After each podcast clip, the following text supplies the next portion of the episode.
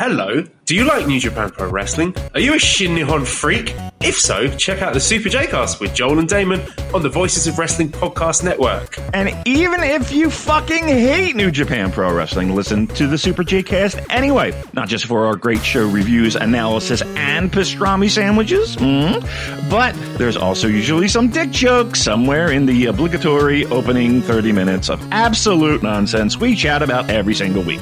That's the Super J-Cast for all the best talk about New Japan Pro Wrestling, crisps, and pornography. This podcast is a member of the Voices of Wrestling Podcasting Network. Visit voicesofwrestling.com to hear the rest of our great podcasts, as well as show reviews, columns, opinions, and updates across the world of wrestling.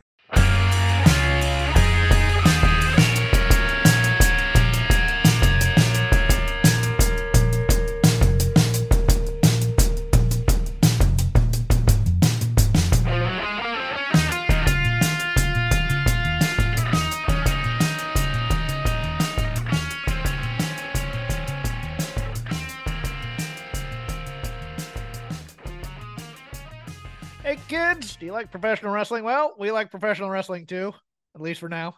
Shake Them Ropes. I'm Jeff Hawkins. I'm in the bubble. He's Chris Novembrino. He's not in the bubble. He's he's very very lucky. Uh, especially I play guitar. oh, do you? Yeah. Never heard that before. You haven't? Oh, well, No. we'll talk about it later. We'll Okay. talk. well, yeah, no, I, I love Oh. music. Uh, no, Oh, really? there's so many. Yeah, yeah, it's great. No, I saw that you were doing like Duran Duran this week, which was interesting because I kind of intersected into things I did later this week. Andy Taylor. Andy Taylor, I think, is one of the more underappreciated guitarists of the 1980s. Oh, I, I will not trash the Taylor brothers because uh, of my love of the Power Station. Which Power was- Station's a very solid album as well. Which and he was- does a lot of really cool they stuff. actually have there. two albums. Yes. They have one that came out in '95, which shocked me because, like, about 10 years ago, wait, they did another album. Uh, because the Power Station was originally supposed to be like a chic Robert Palmer uh collaboration, and and uh, Edwards and and and uh, Rodgers basically said, "Yeah, you know who's marketable though."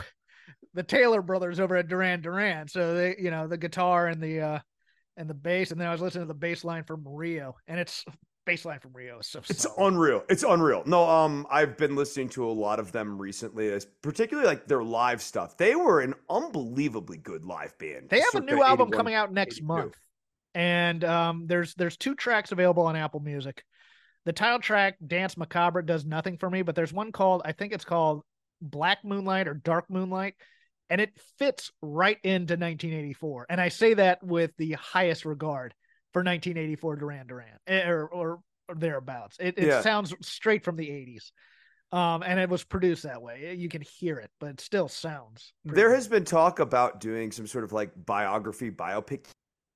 And Duran, I think that would be fascinating because uh, they, them, and the Police are two sort of defining bands of that early 1980s sound, and they're like really interesting compare and contrast. Like the Police were like in their mid 30s when they did their five year run from 77 to like 83, and the guys in Duran Duran were like all in their early 20s. Like they, by the time they took the break in 85 between like 80 and 85 when they were more or less ruling the world uh you know new year's eve on uh mtv they're playing. They are the through band Arcadia. Yeah. yeah. Yeah. Yeah.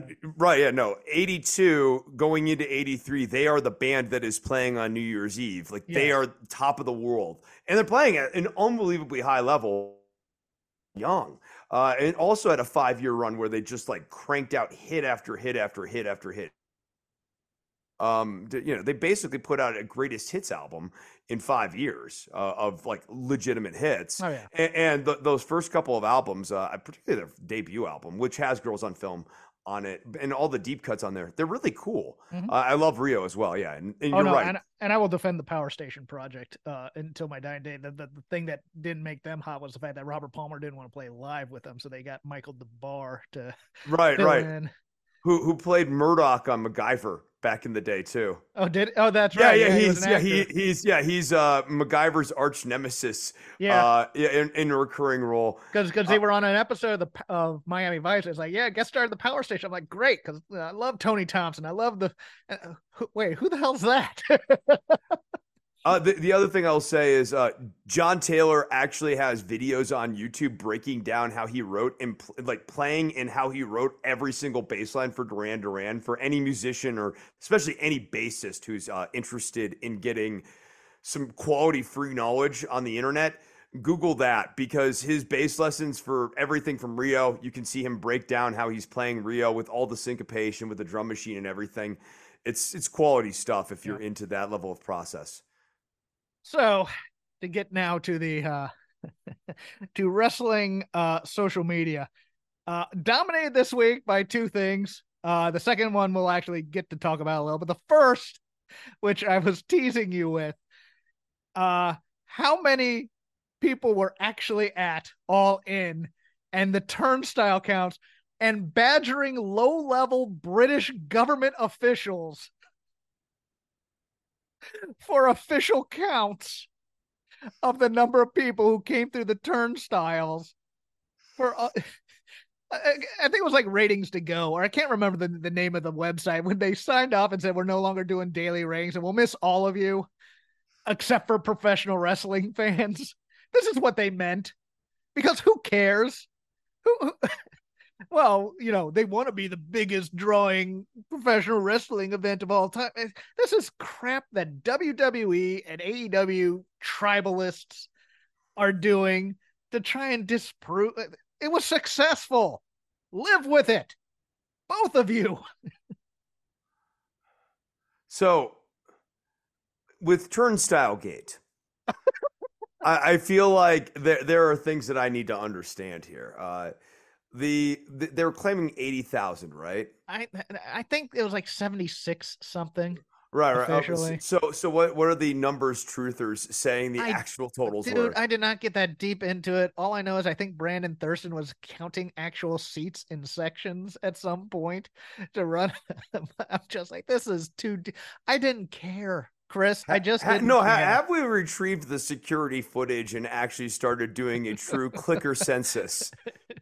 Look, we yes, we need retinal scans of yeah. everybody who went through to make sure nobody went through twice.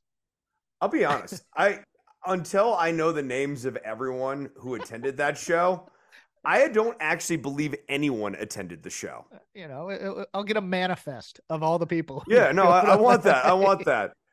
Uh, prove prove that you were there. The other talking point is our main story. Jade Cargill officially with WWE reported to the Performance Center.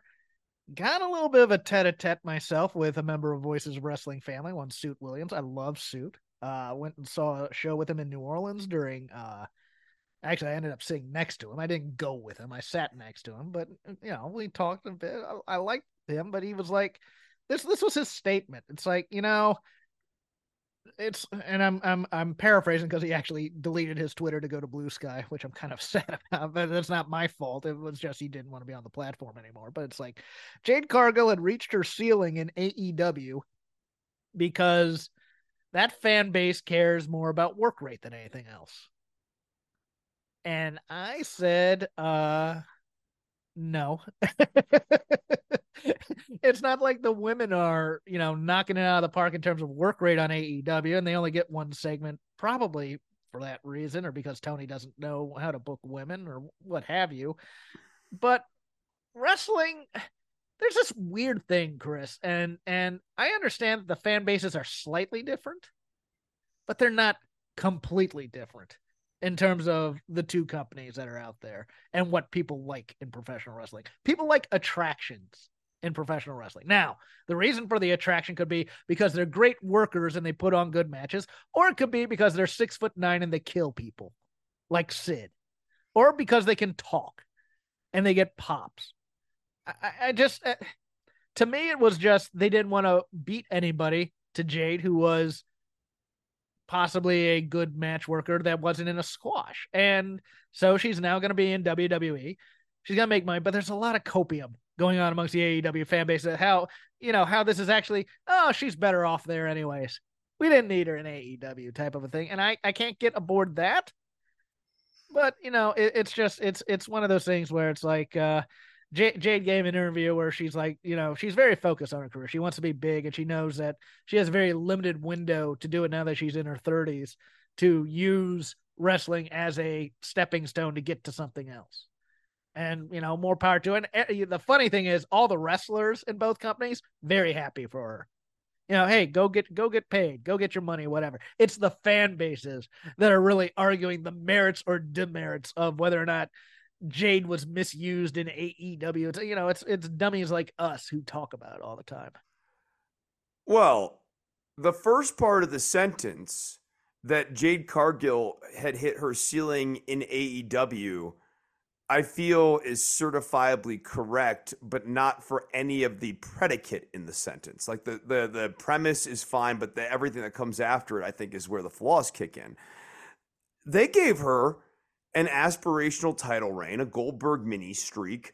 They fed her pretty much everyone who wasn't Britt Baker uh, or uh, didn't she even beat Toni Storm? Right? Like, I mean, like she she beat did she? I don't remember. Um, but like she beat a lot of people. She beat Statlander. Remember that? I know she beat Ruby Riott or Ruby beat- Soho. I think. Yeah, point. yeah. She beat Ruby Soho at one point. I mean, they they they they fed her basically everything. Um, she did hit her ceiling. That is because there is a clear ceiling to how much um, return you can get out of the women's division in AEW, uh, be it from booking patterns, uncompelling characters, inconsistent work, uh, and Fan reaction. fan reaction. And, and yeah, like fans constantly turning her back and forth. Uh, ratings. yeah, uh, you, you there is a clear limit to what you can get out of the women's division in that company. Yeah. Um, that's a that's a broader debate, and that's an inward looking debate. That's irrelevant of Jade Cargill. Cargill is a fact is is just a representation of that, but um, they don't really they don't know how to consistently make the women's division intriguing. Yeah. Uh, they don't they don't have strong anchors to the division, and Cargill in her presentation was being flipped heel to face, kind of willy nilly, and that's that's a recurring problem on this show. Is that you know, you've got characters who are getting Lex Lugered. Uh, they they get turned back and forth, back and forth. Yeah. Sammy Guevara, good example of that. Chris. Yeah, Jericho, Sammy. Yeah, totally. Um, Like yeah, it's all over the place a little bit, but uh, no, but she's there. She's, I mean, they seem happy with her. Uh, I've, it's been intimated that there's main event creative or main roster creative already being built there, so I don't know how long she's going to be on NXT right now, but uh, yeah, good on her. Uh, the only other story I have in terms of news, news type news, uh, Heels on Starz canceled after completion of the second season, which uh, my joke was I can't wait for CM Punk to write the entire third season uh, of Heels because he was involved in that show, and so was so was his wife. Um, I I- did you ever get to see an episode of this? It was on Starz, so I doubt you might have. Okay, no, no, no. it's actually pretty good. Uh, Mike O'Malley, uh, the uh comedian from Yes Dear. You ever saw that? Uh, Yeah, yeah, I- that. Nickelodeon. Yeah, I was gonna say it, he's the host of Nickelodeon's Guts. If you're talking to me, oh yeah, uh, he was the showrunner. nice. for that. And I see. uh it's a it, it wasn't a bad show. The problem was it was a complete anachronism to what they were trying to do because if they had set it in actual small town southern America in 1980 or 85, it might have worked, but they're setting in present day small town and so some of the there's a bit of a disconnect there where they're trying to do territory ty- type stuff where just territory type stuff won't work, but it's dead, it's gone. May it rest in peace. That's it for the news because I don't have. I mean, ratings were kind of what they are. Uh, you know, uh, Raw down because of Monday Night Football. NXT kind of around its same highs. Around, I guess it was around six seventy. I think. Uh, Dynamite did pretty good. Um, top segment was the talking segment between MJF and uh, and Switchblade. Uh, Jay White Jay White. Yeah, yeah. which sorry i had something caught my throat there uh, uh you know which we'll go into in a little bit but uh yeah for that uh the uh and and collision actually had a pretty good number against saturday night football uh big game between ohio state and notre dame and uh they did i think they did over 500000 uh, for maybe almost 600. So, you know, good number for them. Yeah. But uh, a lot of lazy, uh, lazy river today of wrestling criticism. Wherever we watch, wherever we saw, we have two events to get into, two pre-shows. One today, hailing from Bakersfield, California, meth capital of the world. NXT. Have you ever walked the streets of Bakersfield? Yeah, a little Buck Owens with the with the Bakersfield sound. Come on. Uh NXT No Mercy. Seven uh seven match card thus far in case anything else gets added to the pre-show. But we'll start with that first since it's chronologically uh there. Um pre-show Blair Davenport versus Kelani Jordan. Which is an interesting match. Chris did not watch the go home show, so I'm gonna probably be filling Yeah, in. Yeah. They did yeah. have they did have a bit of a beat down here with with Blair backstage to kind of set this up, and then they uh, later announced that uh, this match would be indeed on the pre-show. Um, I I still think Blair has a lot of uh, has a lot of cachet in the uh, in the upper stratosphere of the women's championship run, especially if uh, if someone needs to take it off of Becky Lynch at some point. Although that might be Jade Cargill, who knows? But I think Kelani Jordan's going to get a hell of a lot of offense in here too. It's going to be one of those things where Kelani Jordan looks good for losing, but I think Blair Davenport wins this one. Yeah, so Blair's probably going to be a transitional champion. Uh, would be my suspicion because I think they're going to want to present Cargill as a face initially. Well, she's she's not going to be the champion just yet. I was just saying. no, that she- no, no, no. I, I'm so no, no. Uh, yeah, right. She takes it from Becky Lynch and then Jade beats Blair. Okay.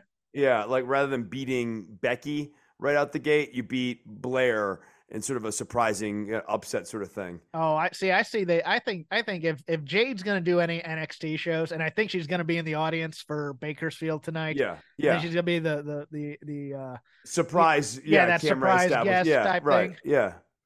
uh you keep the title on Becky and then you you have Jade beat her as a holy crap moment type of thing. I, I think Mm. that that's something you do. Um but Blair is I mean she's not my favorite in the world, but she's solid still. So it, it's one of those things. But and Ka- Kelani Jordan for for a as we like to say for a gymnast who hasn't been doing this that long, it's quite good. Yeah. Um, I could also Better, see that better, giving better than win. Julia Hart. Uh oh yeah, Kelani Jordan over Julia Hart. Uh, Yeah. every day of the week.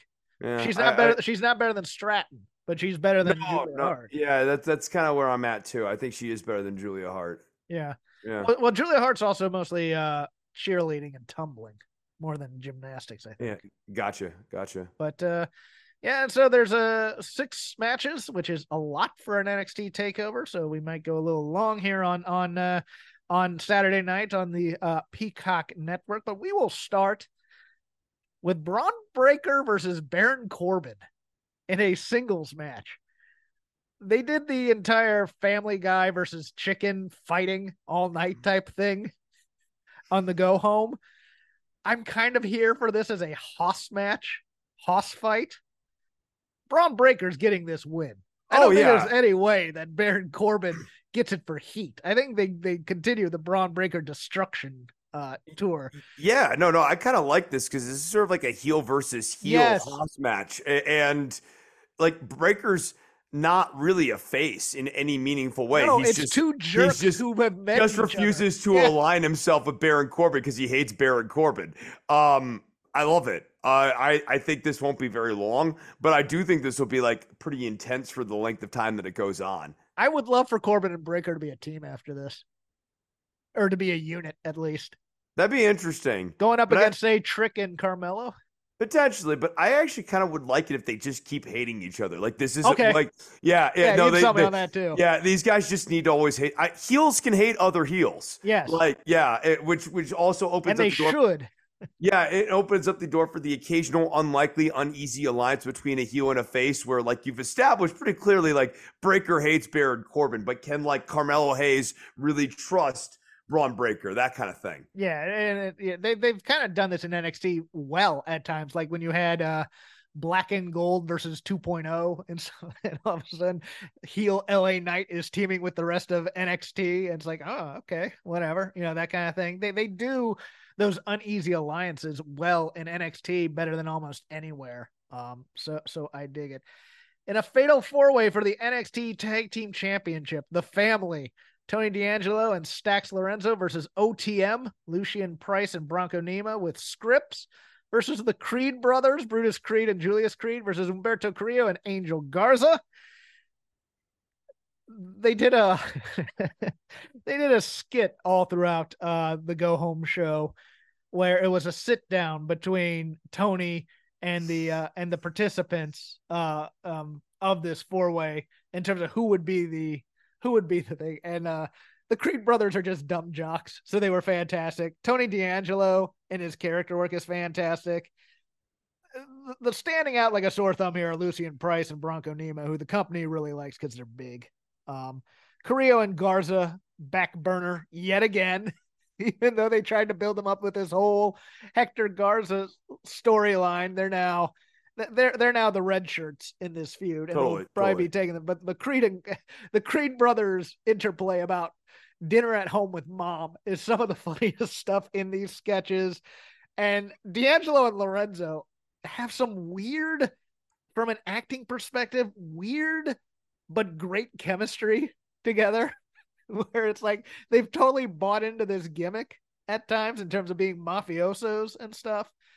Uh this match is going to be a lot of set pieces. And look, the family of the Creed brothers is going to be great. Creo and Garza with the Creed brothers are going to be great. O- OTM again, being the greenest of everybody in this match are going to be your wild cards, and they're just going to be setting them up, I think, for like Tower of Doom spots to do and things like that. But I have the family coming out with the tag team titles. Yeah, no, I, I, I D, D'Angelo and Lorenzo retain, in my opinion. Um, there's still a lot of. It's been fun in recent weeks watching them do interactions with these other tag teams. Like they, they are. It, it's weird. I can't. Like I said, yeah, it's weird. It, it- it's They're weird. great, it's it's hard great. to put. I don't know what the word is to really describe what it is they're doing. because Uh, it's not exactly great, you know, vignettes or anything to that effect. They're they're nothing memorable. I mean, like the AEW fan, oh, you like that dinner theater stuff? Like, well, you know, it's still entertaining for what it is. It's it's character work, and they're at least trying. But I can't Yeah. put my finger on what what exactly makes this click. yeah, 'cause the- it shouldn't be. it shouldn't be like in a lot of the parts of like the D'Angelo Lorenzo dynamic make no sense at all if you really go beat for beat. But uh they they they've risen above shaky material is sort of how I feel about it. In a British round rules match for the NXT Heritage Cup, the winner of your tournament, Butch, who will be seconded by Tyler Bate, which was done on social media so that uh, he could offset the uh, offset the uh, uh, Metaphor. appearance. Well, I was trying to think of the word, the the presence of the metaphor. Yes, Noam Dar. And, and the Mercury Radio Theater Company of Oro Mensa, Lash Legend, and Jakara Jackson, who have been doing theme dress ups every week during this thing. Um, I don't, I don't see the point of having Tyler Bate there unless it's just to take out Mensa in a high spot because I don't think they're going to turn him heel. Because I think there's going to be more of an angle stuff later in another match. But uh, Noam Dar versus Butch, and I think Noam Dar goes over because I don't think the main roster wants to be saddled with yet another NXT title. You know, it's interesting to be like, does want to get back to being more Pete Dunne and less Butch? Because then that's that's the situation where I could see him becoming the I- rounds champion for a minute. I think that answer is no because it was a it was a move when Triple H was in charge to bring Butch back to being Pete Dunne, and now Vince is kind of back. Yeah. So I So- don't see that happening. Uh, for the NXT North American Championship, all right, here was one that happened on TV. We were originally gonna have a three way between Dragon Lee, uh, Tyler Bate, and I want to say A Kid, but I can't remember the third who was in this match. It was either A Kid or Nathan Frazer. I'm trying to remember which one it was, but because Mustafa Ali is no longer with the company, they needed a replacement for the NXT North American Championship. Trick Williams does a match early in the night, goes to Shawn Michaels, gets entered into this triple threat match, becomes a fatal four way. and Trick Williams wins it in a pretty entertaining match. Uh, Dirty Dominik Mysterio versus Trick Williams.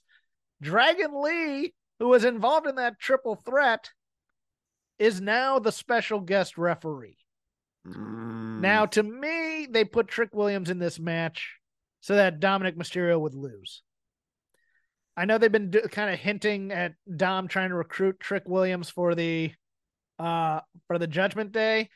It's possible that Trick Williams loses here and it becomes Trick and Carmelo versus Dominik and another member like JD McDonagh doing tag matches to build up, you know, Judgment Day versus that. And eventually that's where Trick turns on Carmel because I think you're missing Chekhov's gun here. I think Dominik has put the uh, worm in the ear of Dragon Lee. of Dragon Lee as well. Okay. Yeah, li- like like essentially, you know, trying to do this dad, blah blah blah. blah. Like like all the we've never seen him interact with Dragon Lee. We've seen him interact with all these other people, and like I think it's yeah. The twist is going to be that he's also had the similar type of conversation with Dragon Lee. Okay. gonna- yeah.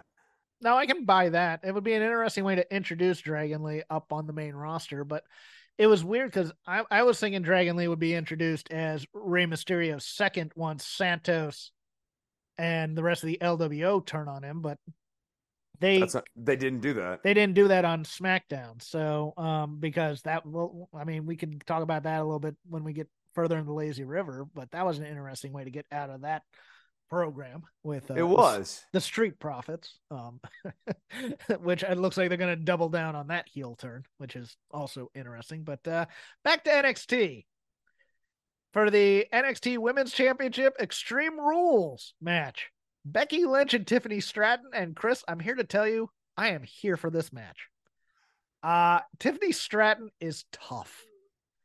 Tiffany Stratton in that in in that ladder match on Mania weekend at that uh at like 10 30 in the morning at Staples Center slash crypto. Did a dive off the ladder where people were supposed to catch her and they didn't catch her. Straight to the mat. Uh I think she is game. I think Becky Lynch is game. I think there's gonna be chairs and table spots galore. I think there's gonna be beatings aplenty, but I think Becky Lynch is still gonna be winning this. Yeah, I know this is this is the quintessential match to make Tiffy look good and tough. Like, wouldn't be surprised if she gets a little busted open during this match. But no, I think Becky goes over. I'm hoping Uh, for like hot pink kendo sticks from Tiffy though. right you know i, I mean stra- straight up like there is an opportunity to get very um, memorable images of her with like a hot pink kendo stick or like you know like a hardcore weapon but she's also actually legitimately like bloodied up a little bit like yeah, a bloody barbie like I know they uh, don't want to do blading anymore I- in WWE. I know. man, I would Man. I would make Tiffany Stratton bleed a little bit here. man i know bloody bloody tough barbie uh, i'm kind Yeah. of uh, yeah uh, and that a- would that there's a would also push her towards being a babyface. yeah i would The same way Becky Lynch getting punched in the nose yeah exactly did. I yeah, I boy, I hope they're thinking about that. I, I don't know if they are, and it's too late for them to get wind of this because this will be the show will have started by the time this comes out. But uh yeah, if I if I'm them, I'm going. Let's tough. Let let's let's get the uh girly girl millionaires daddy's girl thing, Tiffany Stratton. But let's uh let's give her an edge to her in this Yeah. Becky Lynch and scare the crap out of Becky Lynch that she might lose. Um, but yeah, I'm I'm I'm hoping I'm hoping for a great presentation from Tiffany Stratton here. And then it, for the NXT title, Carmelo Hayes, your champion, versus Ilya Dragunov. God, this is gonna be a banger. Ilya is on such a run right now. If if he's not going to the main roster right after this show, they gotta belt him. Because it's I because there are two options here for me in my thinking. Either you belt Ilya Dragunov as the NXT champion, or you bring him up for Walter or uh, Gunther on the main roster to take away the Intercontinental title. It has to be one of those two things to me. Yeah, I mean, he he is on such a tear right now. Uh, I know, I know they're really into Carmel, but I, I would, I'd actually do the belt Ilya, move him into a true tw- tweener status where like he's just like an elite Bockwinkel. I, I'd have him be the champion for like a year and a half, like go on a go on an incredible tear as the NXT champion. And even going up to the main roster and beating some guys up there. Yeah. the Yeah. I, I, I, I'd want it to basically be known that like this guy's like a, a true imminent threat. Like I, I, he's he's wrestling at such a high level right now you absolutely can put the back of a promotion on, or you know, the, put the promotion on his back and run with him. He's yeah. yeah, no, I the red contacts, the goofy over gesticulations, all that stuff has been Is gone. traded has been traded out for just like this Shibata level of stiffness. Like like like yeah, not not you know that level, but like he, everything he does looks crisp. The cells look really great. The offense looks really great. He's he's just so enjoyable to watch right the now. Vladimir Lenin facial hair is making it for him too. Like Yeah, yeah. that. Yeah, no, he he look I mean he he he's just he, he is he is a welcome presence on this show, uh, as opposed to some guy that we used to laugh at every time he came out and go, "What is he doing right now?" Because I mean, that's how we used to act when he was on NXT UK. It's like, look, the kid, the kid's tough. He does great chops. He gets the crap beat out of him. But this whole weird cyborg red contact lens thing, it's like, okay, they've they've him in the dark suit just being a professional and being angry all the time. it's pretty great.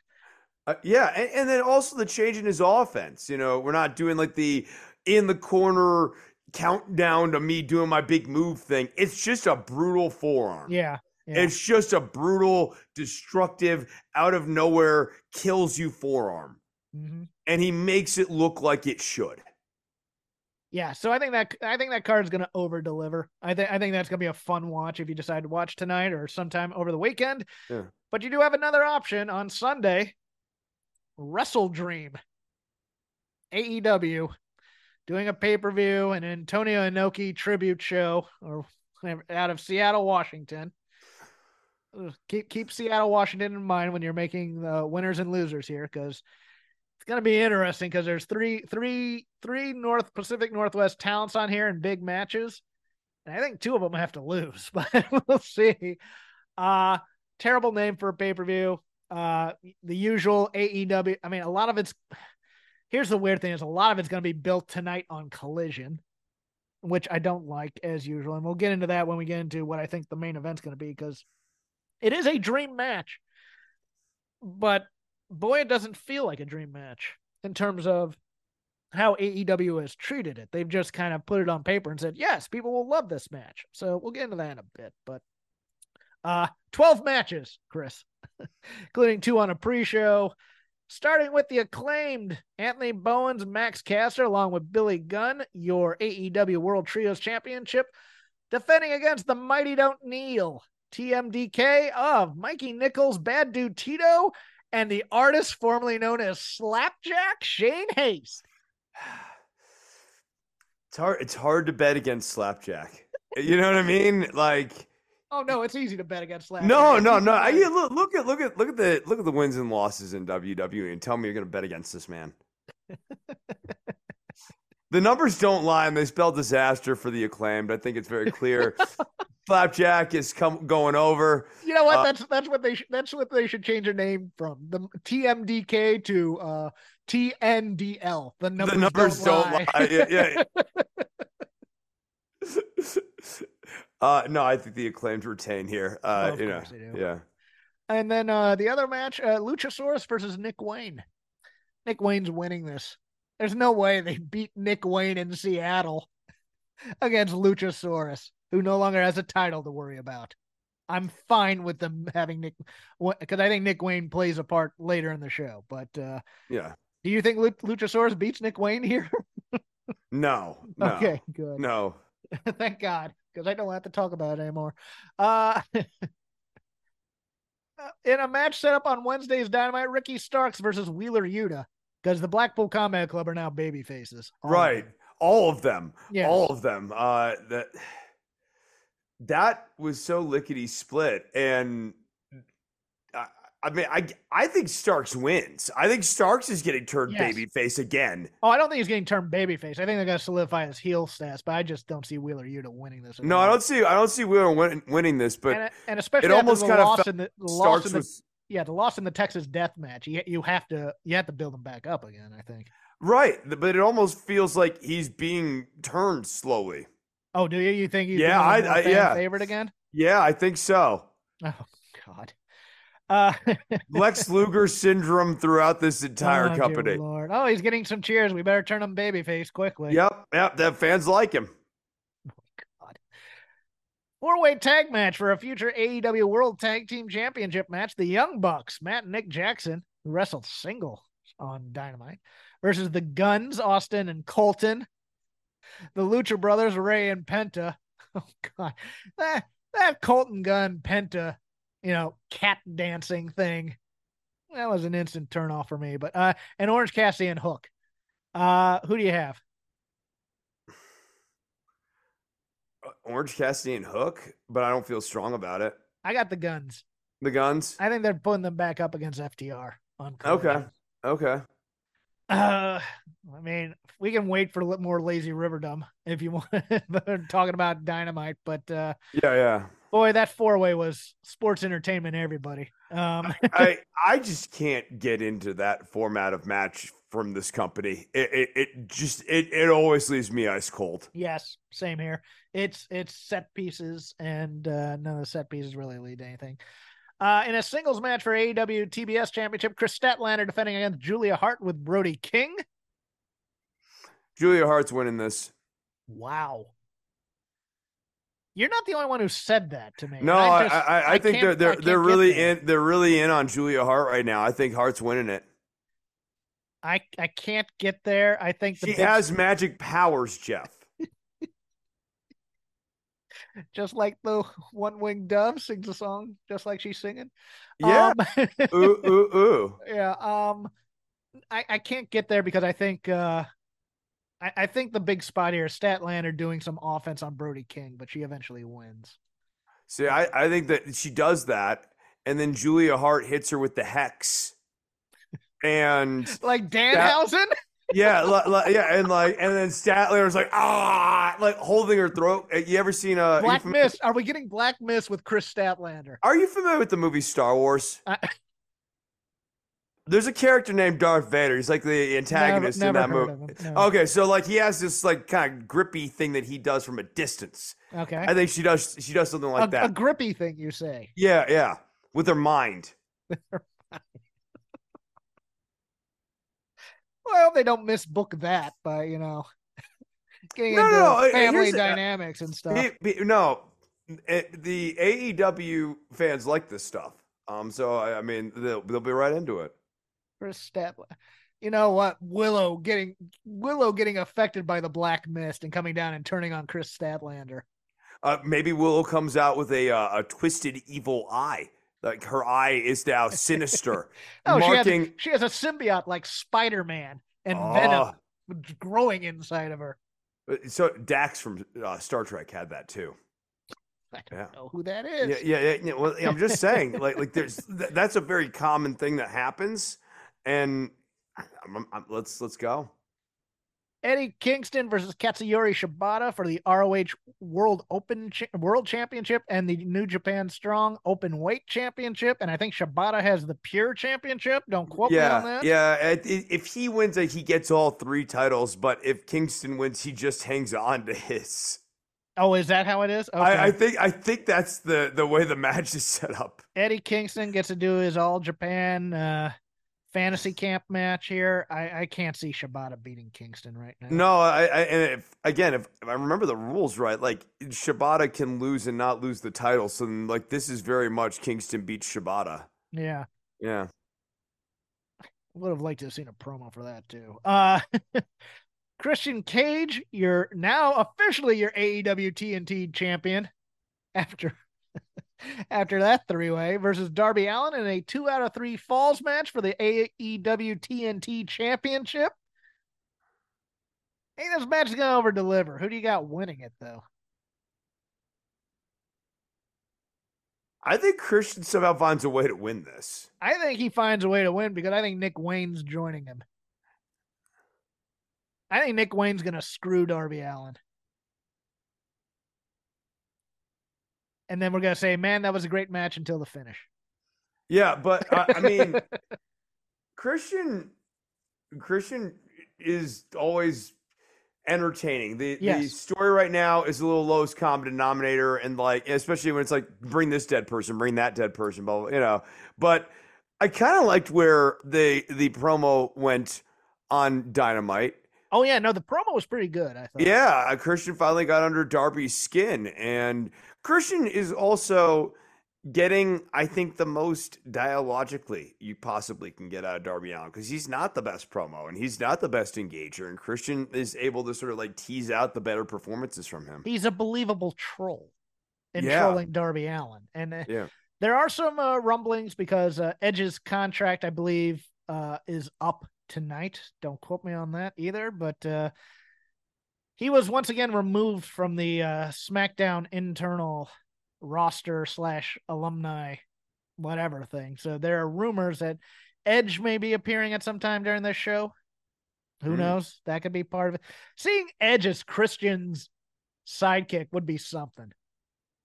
Because everybody would want him to be pushed as a megastar. Maybe Edge is just going to come in here and do a solid for his boy and be second banana like Christian was to him in. WWE. I, I mean, that would actually be a really fun, different, novel presentation rather than. Uh, I mean, the the mistake in some cases is trying to bring these guys in and have them do exactly what they were doing Yeah. in WWE continuation. That's a very TNA sort of approach. Uh, I, I think that like having Edge come in, evil, very much listening to Christian, and like you know, like it, and like it's He not be like as Festus. He could just come in as like a dumb guy doesn't know it. He could be a different Luchasaurus. He should be in like he should be like a, a smaller dinosaur. Ed, Edge has amnesia. Cannot remember who he is, and Christian's taking advantage of it. Once he left the WWE universe, his mind was wiped when he appeared on planet Earth. So I don't know what I've been doing. It, this happens all the time when you go into WWE. You don't know what you've been doing for the last five. Why wouldn't that happen when you leave it? Yeah, yeah. The future is a hefty responsibility and not one that we take lightly. But then taking things lightly has never been what Hefty is about. That's why we've created the Hefty Renew program that turns hard to recycle plastics into valuable resources like park benches and building materials. To participate, simply fill up an orange Hefty Renew bag with accepted items, tie it up, and drop it in with your regular recycling. That's it. It's that easy. It's time to rethink recycling with Renew. Particular valued resources may vary by geography. More info available at heftyrenew.com. When you need mealtime inspiration, it's worth shopping Kroger, where you'll find over 30,000 mouthwatering choices that excite your inner foodie. And no matter what tasty choice you make, you'll enjoy our everyday low prices, plus extra ways to save, like digital coupons worth over $600 each week. You can also save up to $1 off per gallon at the pump with fuel points. More savings and more inspiring flavors make shopping Kroger worth it every time. Kroger, fresh for everyone. Fuel restrictions apply. Life's better with American Family Insurance because our home policies help protect your dreams and come with peace of mind. Save up to 25% by bundling home, auto, and life. American Family Insurance. Get a quote, find an agent at amfam.com. Products not available in every state. Discounts may not apply to all coverages on an auto or home policy. Discounts do not apply to life insurance policies. Visit amfam.com to learn how discounts may apply to you. American Family Mutual Insurance Company SI and its operating companies American Family Life Insurance Company 6000 American Parkway, Madison, Wisconsin. Uh, MJF versus the Righteous in a handicap match for the Ring of Honor World Tag Team Championships. I, w- I'll kind of defend that Righteous vignette because I saw I, I I saw the entire thing on social media before they gave us the edited version. I thought it was really well done. The problem is there there's there's two problems with it. Number one, it comes off as kind of a third rate Wyatt family type of vignette. Uh, I did like the cleverness of the uh, paper uh, the paper chain with the the devil and the other guy and one's a liar and one's a fake um the, the other problem is this should have been intertwined with uh, highlights of the righteous being just absolute ass kickers because nobody's seen the righteous on actual AEW dynamite they've been on rampage they've been on i think they've been on collision but nobody's seen that so i think it should have been a vignette with kind of an old school feel of of highlights of them doing matches where they're destroying guys. Um, but you have MJF in a handicap match. Uh, I have a theory on how this is going to end, but I will go to you first.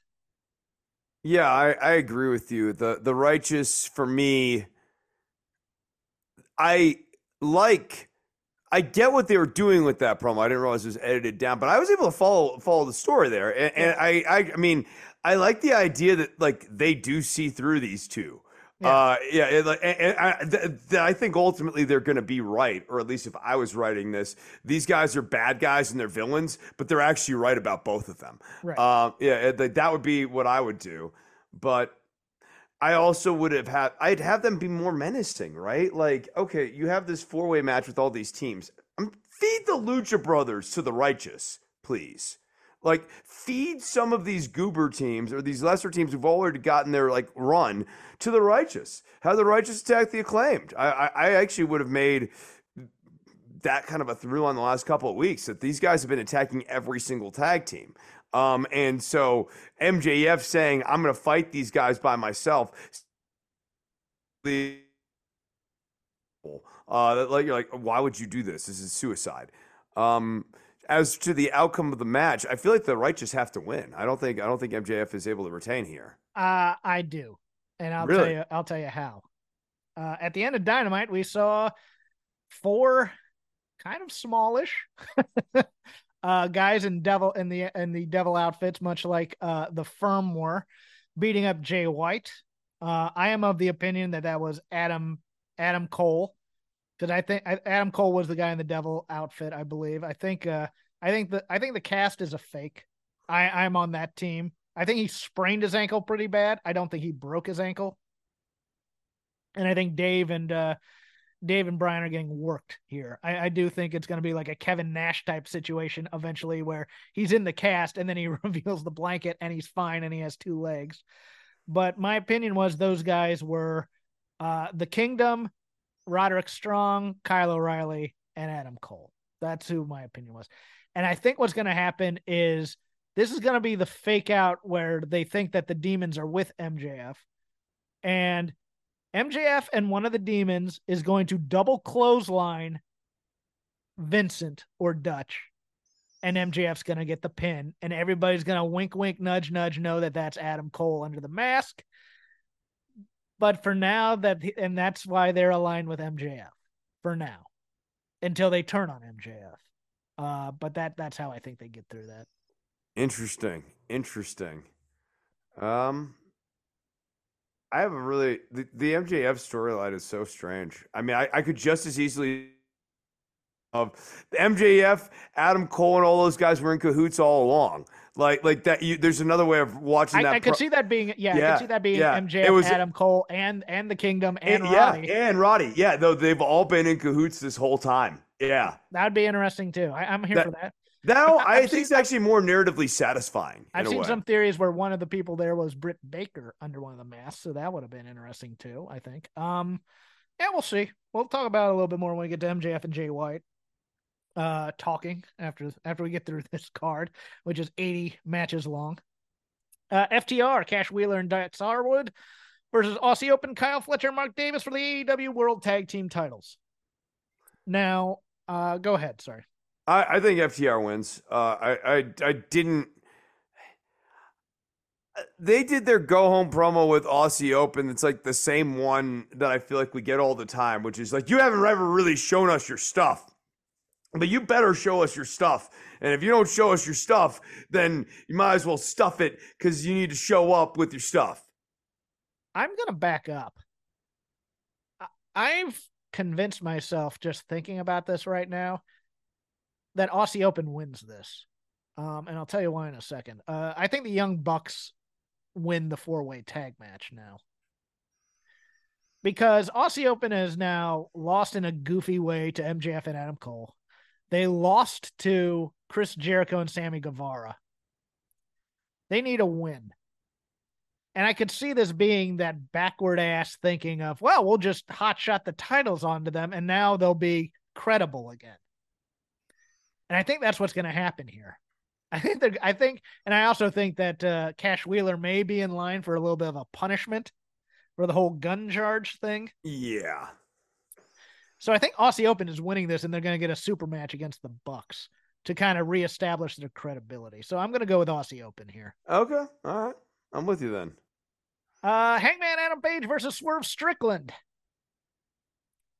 in a match that I can't figure out who's going to win right now. Because Swerve, the Swerve Strickland's in his home territory of Seattle, sort of. He's been in Defy for years and been the Defy championship. And Hangman Adam Page needs the win more than anything. And they really prioritized this match in terms of that dynamite. Like, like, like th- Yes. th- this this match has got a lot of weight, narratively speaking. Uh, Uh, second only to, I mean, the MJF segment's like two different matches. Uh, uh, the, doing the sit down contract signing with uh, Page and Strickland. What do you I think of think- that promo, by the way? The Adam Page promo, which is basically alluding to CM Punk. I'll be honest, I didn't watch it. I, I Okay. like- yeah, no, no, I, I watched Strickland's part, and, and but like, I just, I'm not super dialed into that program. Like, Yeah, no. yeah, yeah, no, I, I, I no, I'll, give you the, I, I'll give you the cliff notes. Page I'm said, just okay. Go ahead, please. Page has said that there's been a dark cloud hanging around him for the last year, and he hasn't been himself because of it. It's mostly alluding to Punk, but not doing Punk. But I, I thought at I thought at the end of this, Page was gonna pull out a, a bottle of Jack Daniels, chug it, and go, "I'm back," because you know, get him back drinking, and he's gonna be a badass again. But no, he's still kind of in his feels. So I think that might also explain. I think Swerve's winning this. I think Swerve's winning this too. The fact that it got focused, I did catch the part where it's like, "I'm in Seattle, you can't beat me in Seattle." They're like the twelfth man or whatever. He kind of seems like he needs the win more.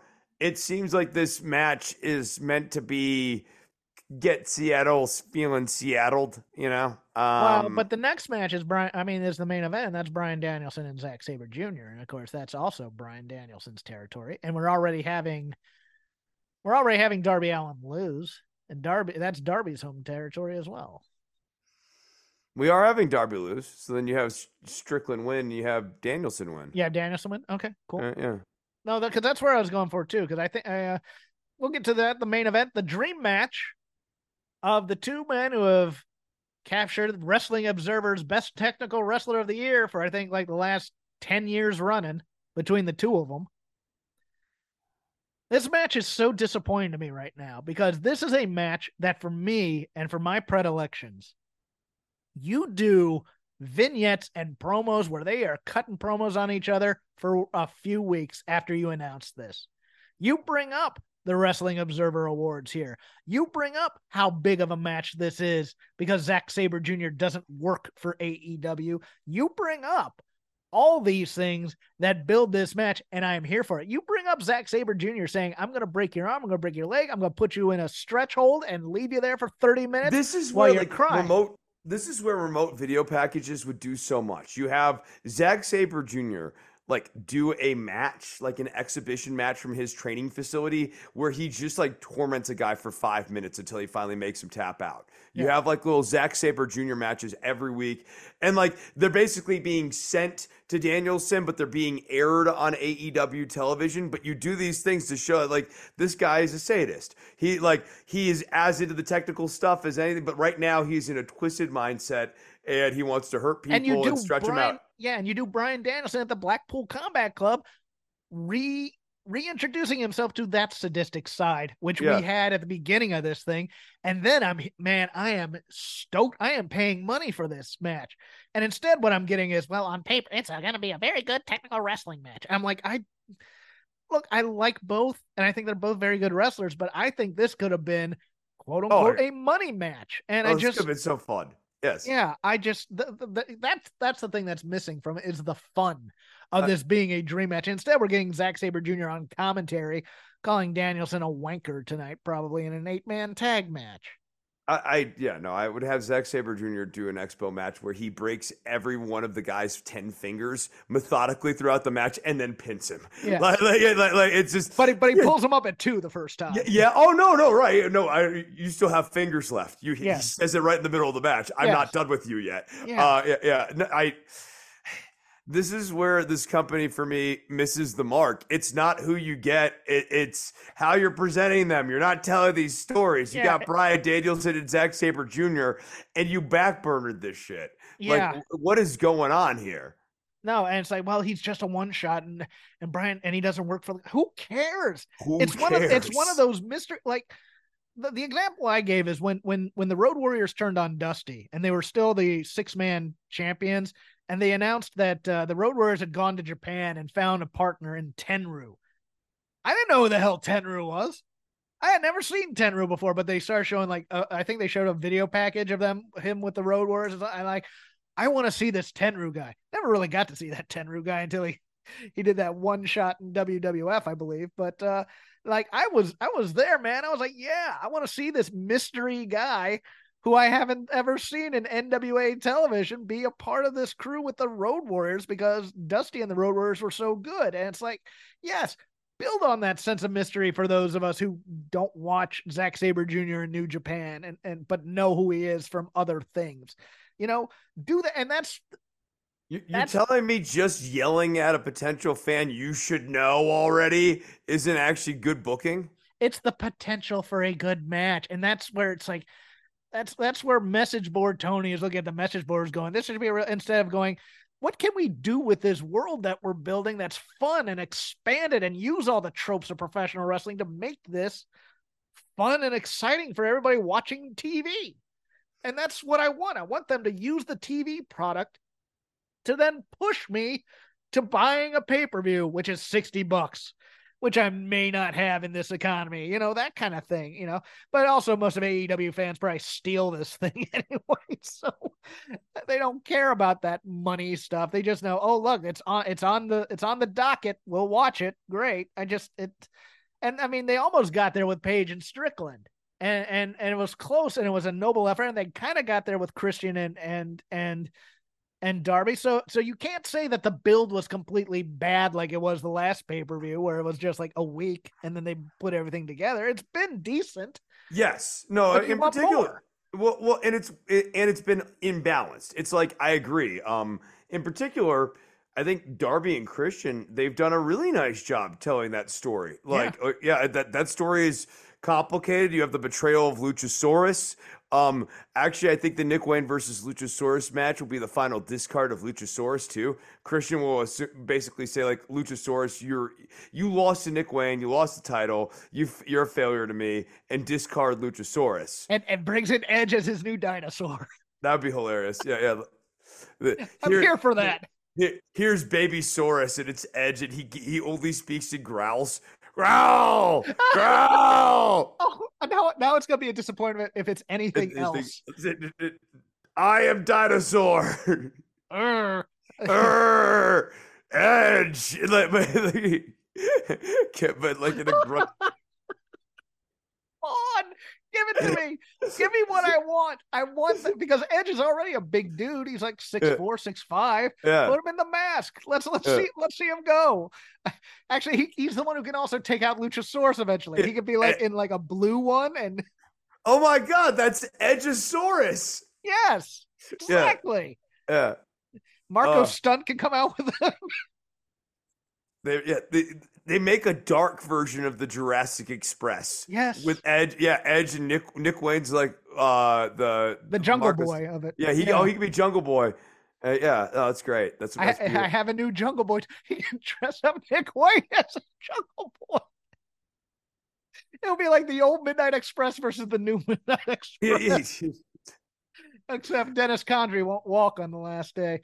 Uh, yeah, so that does it for our previews. Uh, Lazy River probably gonna be shorter than usual, but that's okay. We went long on the two previews. Uh, do you mind if I start on this one? Uh, yeah. Uh, where are we going? Because you know what I want to start with. Okay. MJF and Jay White. That's where I was going to start too, so we might as well. I will let you go first then, because I've already talked about this on Wednesday on my other show. So I'll uh, I'll get into my nitpicking stuff after that. But uh, you you go first then. MJF has this style of promo which does not build intrigue for a match nearly as much as it manages to completely demolish the opponent he's going up against credibility. I, I, uh, uh, the problem with so much of what he said about Jay White, and like this might be the defense for it, is it's kind of like what a lot of people, including myself, feel is the truth about this guy. That like he is surrounded by a lot of stuff, but when you start shearing all that stuff away, MJF is kind of right. the guy's not that interesting. I don't think so. And and it doesn't make me more interested in the match to see him do it, especially since he's the heel. He's not overcoming anything. I'm not rooting for this guy to overcome anything. The Bullet Club are heels. The Bullet Club Gold are like a watered down version of the Bullet Club. Like this is like the fourth or fifth Xerox of this faction at this point. And I'm not excited to see Jay White prove that the Bullet Club is, you know, still really cool 15 years later. Uh, I don't care. And MJF is kind of right. The guy is just surrounded by this stuff. Are we going to double turn Jay White and MJF? And if you did, would that be interesting? I mean, maybe the answer to both those questions at the same time, maybe and not really at the same time. Um, I think they might, you know, might consider, you know, trying to turn Jay White, make him a face type figure. Why? Um, and, and, that's the other part of this, right? MJF has been their scumbag. That's been the whole. We've been we've been laying so much real down in that direction that when he shreds down Jay White, like, okay, I mean, you're right. I'm not rooting for Jay White to redeem himself here.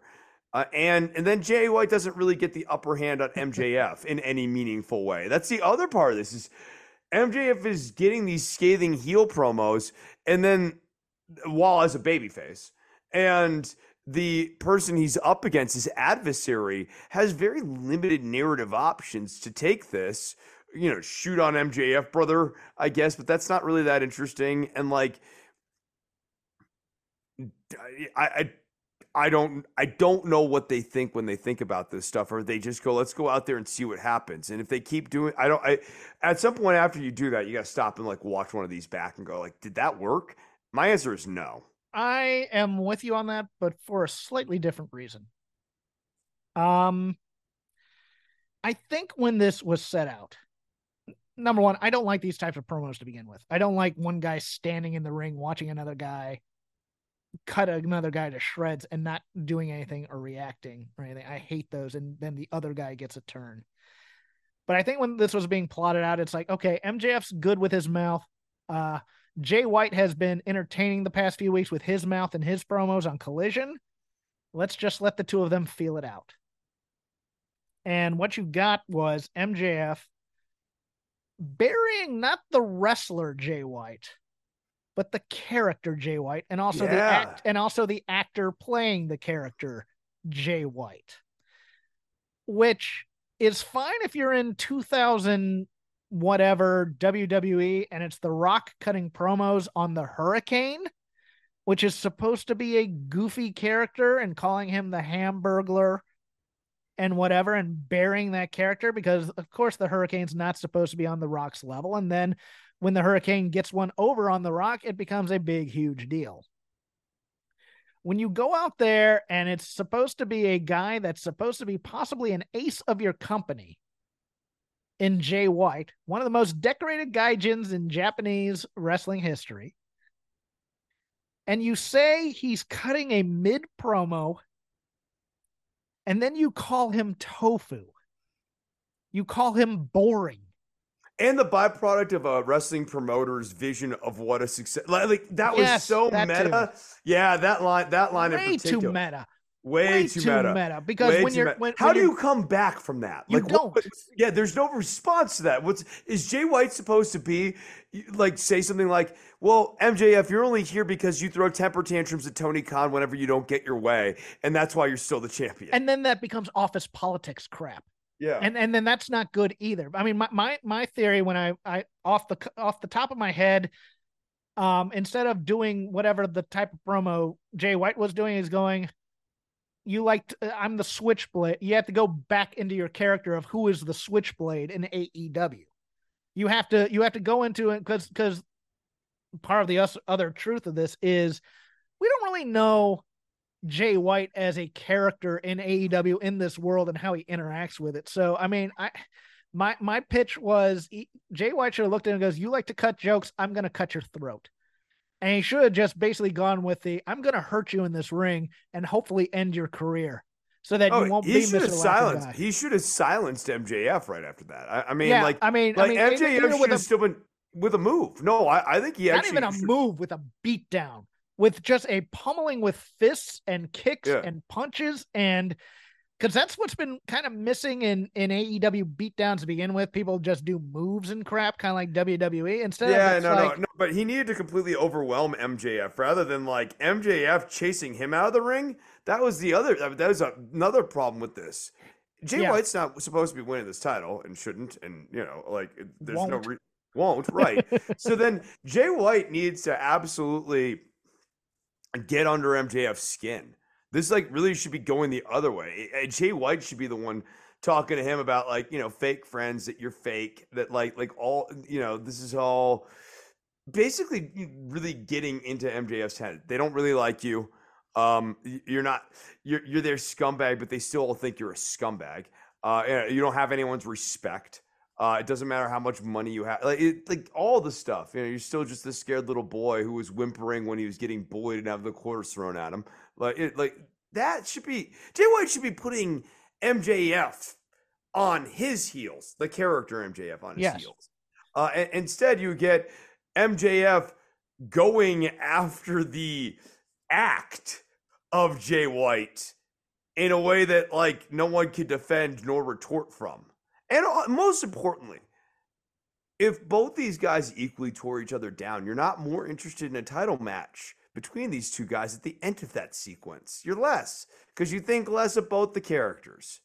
and you especially think less of the of the opponent and you think there's no chance he's going to win this match i mean it's one of those things where i was trying to think of a corollary for my old fandom and i'm thinking you know the character choices of dusty and flair are easy ones but Ric flair never came out and said you know what dusty you're ac- you actually go home to a large house and have lots of money Yeah, you And- do this our- fake evangelist of the poor thing, your, but your you actually voi- go your home. voice Yeah. is your voice is phony too because you put on this black voice that that you think will, will connect you with with blue collar people and stuff like that It- it- you know it, it's that kind of thing where it's like you don't deconstruct the character you you Yeah. deconstruct the wrestler type of a thing and you basically keep it to you know how, how am i going to fight you in the ring? I'm going to beat you in the ring because you're not better than i am in the ring. It, it's not you it's not your oh you're i mean you can you can kind of cut the promo a little bit but you don't say it's a mid promo. You don't come out and go man you suck on promo.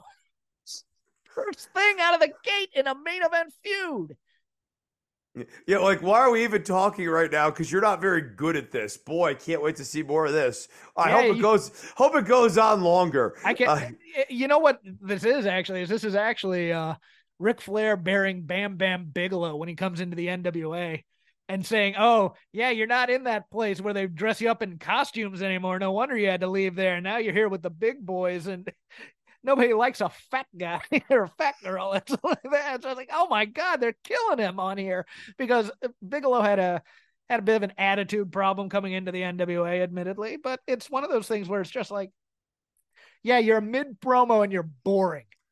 Come back from that, genius. I, I, I mean, while he's in the ring, while he's to- standing there in like, front to of go him. back to the Dusty example, I'm like thinking, like I'm just thinking more about this. Like if you actually did the, uh, Dusty, you say you're a man of the people, but really you're a fake evangelist. Which one is it? Are you the man of the people, or are you Virgil Runnels, the television producer who produces this TV show that I watch every week? and you're giving me Uh, the time cue right now behind the camera. Hey, how's oh it my, uh, like God, I, I, I- you, like if someone did this, Dusty, like you would be like seeing red and just jump from off screen and tackle, him, knowing that like you were absolutely one hundred percent killing the Dusty Rhodes gimmick. yes. Like yeah, it, it, this is this is the problem, eh? and yeah, like uh. I know Jay White's not going to win. Wouldn't care if he did. Wouldn't be like excited to watch a Jay White title run off of this. And MJF just keeps doing this. I, I actually think the Bullet Club Gold is doing some pretty good work on social media in terms of trying to get themselves over as a franchise, even though they're a little goofy. Oh, yeah. taste. oh yeah, they're pretty. They're they're they're I, they're a Xerox copy of the Bullet Club to me. But I mean, they they try. They try. They're they're uh, they're they're a B C. They're the team. NW. They're the NWO B team. Come on. Yes, I they are. yeah, they are the they- I- I mean, B team, absolutely, except for Jay White. I mean, it's it's Yeah. it's the guns and and uh, Goofy Juice Robinson, and I love Yeah. me some Goofy Juice Robinson. I love the unrepentant stupidity of him. But at the and they're car- they're carrying around a cardboard cutout of Jay White. the cardboard cutout of Jay White is more over than Jay White right now after that promo. Right. And like also like what main event act has a cardboard the cardboard cutout so mid card. Yes. Like it's so mid card. And like talk him coming out there and joking about card blade and stuff too. I mean that was the other problem. Is like Jay White is going up against an MJF who's like kind of like half in character, and he's having to do like the full in character, like, isn't it hilarious that I have a cardboard cutout of myself thing? It's that whimsical wrestling stuff that we were talking about last week, and now they're doing it for the main event acts too. It's it's yeah, I I just I I watched this and I couldn't believe people were saying this was good. Uh, people were telling me, well, you know, Jeff, it was good that MJF buried the heel because the heel has to, you know, the heel has to show ass on that thing. I was like, dude, that wasn't a burial, that was a ritual killing by MJF. Also, no, the the heel if they're not going to lose does not need to be showing ass in this Yeah, it- it's- like that's I do not view that as a foregone conclusion. I think that that's that's actually very wrong. Uh, if anything, it it should seem like now that the like like Adam Cole was sidelined, like MJF has no friends, that the Bullet Club Gold are a legitimate threat. Uh, they, you know, the Bullet Club Gold guys should have won. It's, they should look. It should look like that they're white hot going into this pay per view. That Jay White's going to get the title. Like that, that, that there's a bit of a build of momentum for them. Yeah, and it, it's one of those things where it's like, um, and Jay White has to figure something out while that's happening, and he came back with just I I thought I found his side of the promo goofy. You know, he's he's kind of it, was, it was the thing where it's like I need to get over on my charisma right now. And so he's kind of, yeah, he's kind of playing it up a little bit about the, you know, oh, I'm gonna take your big gold belt, you know, that kind of thing, as opposed to really being menacing. Type of thing. He was being, he was also kind of being playful. I'm like, no, no, Jay, now's not the time to be playful. Oh, people people want to hear my exotic voice, like the the whole like I'm this exotic dreamboat crap. I'm like, eh, Jace, no, no, this that ain't you, bro. That Yeah. ain't you. Yeah, that that ain't working. I He's wouldn't not do that. sex symbol from Australia. He's not Mel No, Gibson in 1982. Yeah, I yeah, I just it, uh, your turn on the lazy river. I mean, that that was a big one for me for sure. Um, all right, let's let's talk uh, little bit of a collision here. Um, I know we already we already talked about this in the build-up. I thought that they uh, did a nice job with Luchasaurus, Darby Allin, and Christian in that Yeah. match. I, I knew where it was going, but but I liked it. Uh, I, I, I even right down to the little beat where Luchasaurus holds the title for one moment because like I think longer term that's going to build stuff up. Um, you know, okay, here's one I'll talk about. I, and this actually gets back to the MJF thing. I in building in building Jay White, they used Andrade El Idolo, and like I'm not hot on him right now either. So this is a very this is a tough sell for me going into this Dynamite promo because I know that Jay White and El Idolo had a good match there. I was not able to sink my teeth into it at all because I don't care about either character. Yeah. Uh, I I think he's gonna end up with Lij again or whatever they're calling themselves in here. Uh, it was weird because it was also vicious. Like like him getting hit with the plaque or whatever by Juice Robinson is a is a bold, you know, strong injure the guy type of move. But at the same time, I'm with you. I can't I can't get behind it all that much. Yeah, Andre's just you know he's wasn't like a hella sympathetic baby face or No, anything. he's not. Yeah. That's also no. weird. Right. It- it's it's like we're building up Jay White Mondo heel against a guy who he's a good wrestler. Okay, but like Semi-heel, yeah. yeah, yeah, like like he's a good wrestler is essentially the narrative argument for like why is this happening on my screen right now? That's just like not enough for me. I, I need to make a little bit more sense than that. gonna move to SmackDown for a quick hit. I have a lot of people in my mentions screaming about the treatment of Bayley. I love me some Aunt Pam. You all know me. I love me some Aunt Pam. Love me some Oscar. Love me the horsewomen. Everybody like that.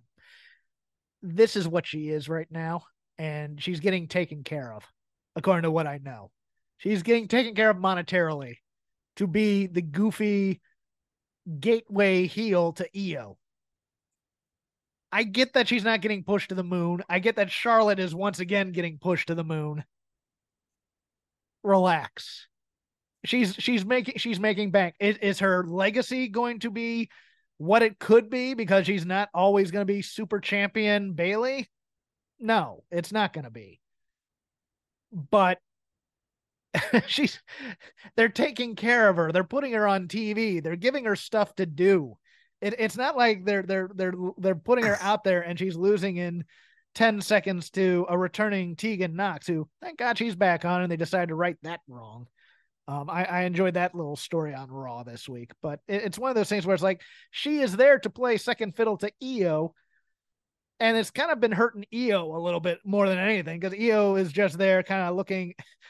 Her makeup is such that she's always looked like she's ready to cry at all times. It kind of, it's a little disturbing at times, but eh, I mean, she's just there to like shrug her shoulders, go, "What are you doing? What are you doing?" And we're we're and when they should have been splitting this act a while ago, but they didn't because Dakota got hurt it, it, it's one of those things where I'm just like, I understand people's frustrations that Bayley, who is the top bell to bell worker in the women's division, in my opinion, in that company, isn't getting what she wants, and Charlotte's getting pushed to another title match. But at the same time, it's like one of those things where it's like you can't always be the star of the division, and if you're getting deep pushed, at least you're still on TV.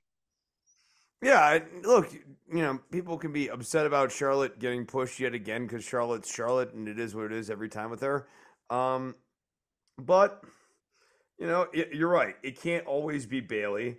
This has never been. I mean, this has never been a company that's fully 100% bought into Bayley, but like they bought into her and damage control a lot more than like, especially with some of the writing was necessarily justified for a minute. You know, yeah. like like this act hung around a lot longer than it had any business to because it was getting you know murdered for six weeks straight as heels. Uh, fairly early on in its inception, they just weren't beating anybody. So, yeah. I mean, she's she's doing all right, and like, I think, you know, I, I think people, I have no problem with them staying in a company and doing stuff for the money. You know, as long as they're getting paid, get paid. Yeah. Uh, your turn.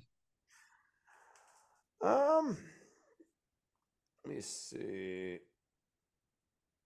Danielson and Ricky Starks.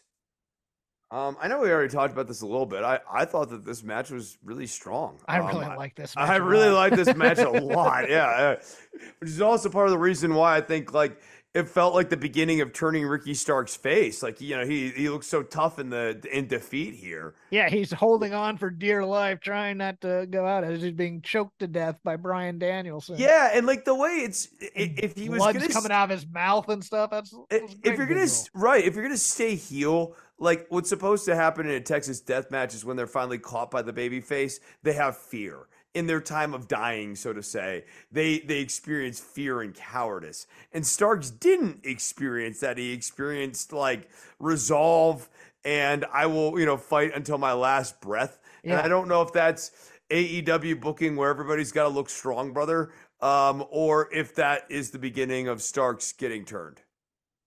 No, I, I, I had a lot of fun watching this match. Uh, but I, I, but broadly speaking, yeah, I, I liked it. Uh, I, I, would not have done this match yet. I would have done it on a pay per view. I understand they need the collision stuff for like ratings and stuff, but I, I but they can't book two programs at once because they don't know how to concentrate on. It. And this was a time if you're gonna if you're not gonna put this on the pay per view, to be using that time to build Zack Sabre Jr. and, and Danielson. I know that that I mean their vision of building that was having this like mini feud between Starks and Danielson. I, I don't. Yeah, it, it's it was, very. It, it's a strange. It's a strange build idea. Uh, for my last one, um, I'm going to go into the the criticism that AEW Dynamite was too much talking. Uh, incorrect. I understand for the live crowd might not have been much uh, in terms of that because they got they got some decent matches. But to me, it, the the weekly television is about build. And it's not that there's too much talking, it's that there's the right wrong type of talking, which we went over through with MJF and uh, Ricky Starks.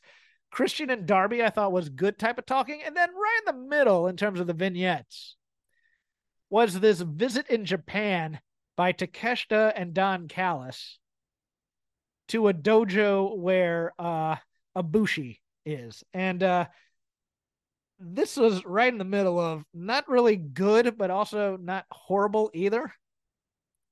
Um, I, I this whole promo thing was was very very odd because much like the we moved Adam Cole and and uh and Roddy Strong off to the side to then get to Jay White in the same promo segment. We also had this beatdown to then get to Sammy Guevara cutting a promo on Jericho. And I think that this is like two weeks worth of stuff in one vignette. And this this this beatdown at the dojo should have happened a couple weeks ago and probably should have involved all of the Don Callis family beating on recruits and whatnot. This was not Dusty at Techwood Studios. This was almost a little bit too goofy as a beatdown. You know, you know, putting a guy in like a, a chokehold and hitting him with a kettlebell, and there being no blood. It, it, it almost bordered on a WWE style beatdown where you're just kind of like, eh, okay, kind of goofy, but kind of effective at the same time. Where, whereas if you had done a beating with a little bit more of an edge, then Kenny can come back being angry to to to uh to absolve or not absolve to have revenge for Ibushi and his trainees and be willing to you know slap hands with Chris Jericho and go let's go kill these guys and then it's a fight and then you're kind of cool with everything you're like oh man I can't wait for these two things to get in there and it's two forces going instead it's just kind of like oh yeah and then Kenny will come back and just go he'll be there to partner with Ibushi this time hooray you know, I, I get it, but it's still one of those things where it's like, oh, I think I forgot that match on WrestleDream, by the way. Yeah. The six man. Uh, sorry about that. Who do you think wins? Because I think Don Callis' family has to. I think Don Callis' family has to as well. Um, yeah. All right. The Sammy Guevara promo is another one of these AEW style of promos where you're like, did that help? was, was that helping? A lot of words were said a lot of meta was meta, but did that help? Uh, I mean, also like how many times are we going to turn Sammy Guevara? Like how many different directions? I and uh, I'll say it before I'll say it again. It's Lex Luger syndrome all across this show. Yeah, and, and like every so every time it seems like they've like found an interesting formulation of some of these guys, whether it's Starks or Guevara, whoever. Um, it doesn't seem to stick. Uh, in the case of Starks and Guevara, Jericho seems to be an inflection point for both of them. So Guevara's promo, uh, we've talked about before. Guevara's not really the heel here, uh, especially if you've actually been paying attention to the storyline. Uh, Guevara like just turned on Jericho when Jericho, you know, for the umpteenth time, like sort of like made him feel like the little minion. Yeah, pretty much. Yeah, yeah. Uh, I don't have anything else on my list. Um, let me. Uh, is there anything on SmackDown that? uh I mean, for matches, there were good things. I mean, I mean, I'll, I'll just two on Raw that I'd, I'd point out. The the Bronson Reed uh, Otis was good for what it was in terms of a Hoss match, WWE style, and also Champa versus uh, Ciampa versus uh, Ludwig Kaiser, strong, and of course, you know, Sammy and and Kevin Owens versus the Judgment Day was really really good too. But you know, there wasn't a lot of uh, piece moving. I think we're eventually getting to a war games match. I think. I don't know. I don't know with Vince in charge if he wants to do a war games, but uh, it feels like it's lining up for a war games. And then SmackDown, yeah. you had uh I mean, LA, Knight, LA, LA, LA Knight and John Cena aligning. Yeah. This was a strong move. I mean, that is a strong move. And and you, you, it's so funny because I, I go back to that quote. It's like, well, you know, these are fans who appreciate work rate as opposed to those dinner theater fans over there. I go, yeah, you know what? The two of the biggest stars in wrestling right now in both companies are Eddie Kingston and LA Knight, both of whom were doing promos on NWA weekly TV with Ricky Starks as well. And the talking's getting both of those guys over something fierce in the two biggest companies in the world. And you're just like, okay, fine. You have you you go with your purity test here of work rate. I'll go with the stuff that's making crowds want to see people. And uh, you watch that LA Knight beat down, man. That that offense is pure the rock, where he's pulling the fist all the way back and hitting him, uh, you know, kind of hitting him. It doesn't look like real fist. It looks like, you know, the working dusty fist at times. Uh, you know, but Cena gives LA Knight the rub at the end of this tag match. LA Knight's going to be in line for to headline against Roman Reigns, so it's oh, going to yeah. be fine. Yeah, and I, I mean, if Heyman and LA Knight sort of sit down and really work out what the story is, and the story's halfway decent, those two guys are going to be absolute fire on Yeah. screen with each other. Like, like that, that Heyman, that Heyman and Heyman- LA Knight is interesting to me. yeah, I'm waiting for that. I, I agree. I, I think there's a lot of intrigue there. I, I think that that that builds the intrigue, man. It Mhm. really does. And even that, that that first that first interaction with Roman Reigns in LA Knight too, like because like we forget, like, and we also haven't seen Roman in a minute. He maybe he will have a different personality foible. Maybe all this time away is you know kind of wrinkled. You know, he's Yeah, she's been back there brainstorming character work here. You never know. I, I mean, think. I think it's gonna be the big dog. He's gonna be Yeah. badass, and I think, but I think LA Knight's gonna be able to get under his skin. yeah, right, right. I know that'd be interesting. He's gonna call him tofu. No, but like uh, he's gonna. I- mean, th- this could be. You know, he. You know, definitely will clown the heck out of uh, Jimmy Uso for sure. Jim Uso. Yeah. Jim. Uso. Jim Uso. Sounds like your middle manager. along with Drake Hudson. Uh, yeah, look, let's cut it there. Uh, you can follow me on the X app at Crap Game 13. I do nothing but snark and do uh, arcane references and occasionally movie and music talk. Uh, you can follow the show at Shake Them Ropes also there. I also do a show on Fight Game Network on Wednesdays. About 20 minutes afterwards, you can get the uh, YouTube link and watch it live, or $5 on the Patreon. Listen to it later. Called The Dynamite Show. Myself and Paul Ace Fontaine thoroughly, thoroughly, thoroughly deconstruct Wednesday's Dynamite to the point where I kind of look at Chris and go, you better have opinions on this show because I've said them all already and I'm trying not to repeat myself. But yes, if you like more of me, go over there. If you want more of Chris, he's on the gram at D-O-C-T-O-R underscore N-O-V. He teaches guitar. He's busy on a tram. He's going to be playing gigs. What you got?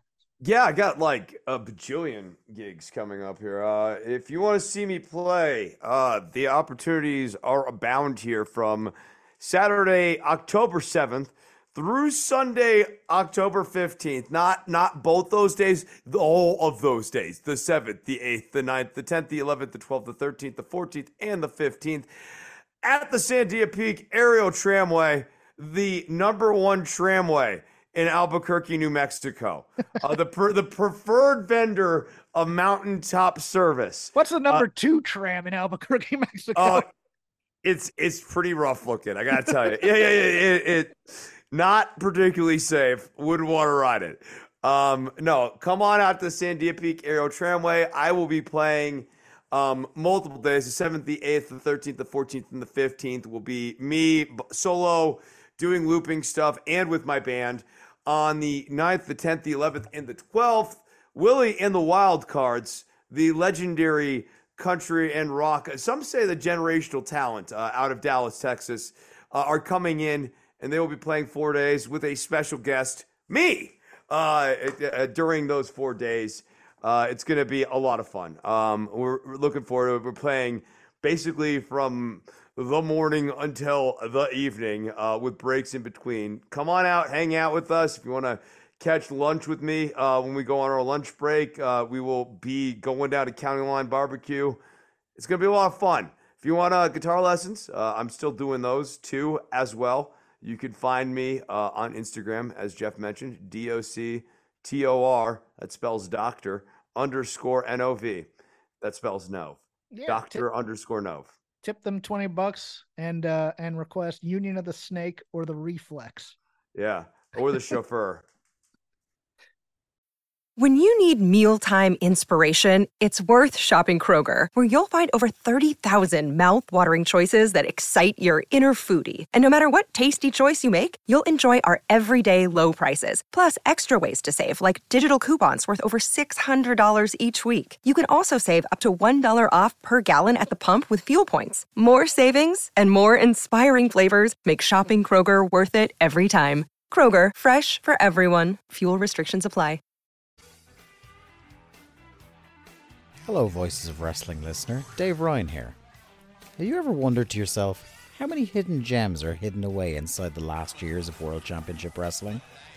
Have you ever asked yourself how many tenuous gags can be made about the name Mike Enos? And have you ever thought about what it sounds like for two Irishmen to interpret a very chaotic company through its B show? The answers to all this and more are just a click away. Check out Days of Thunder every second Thursday on the Voices of Wrestling podcast network.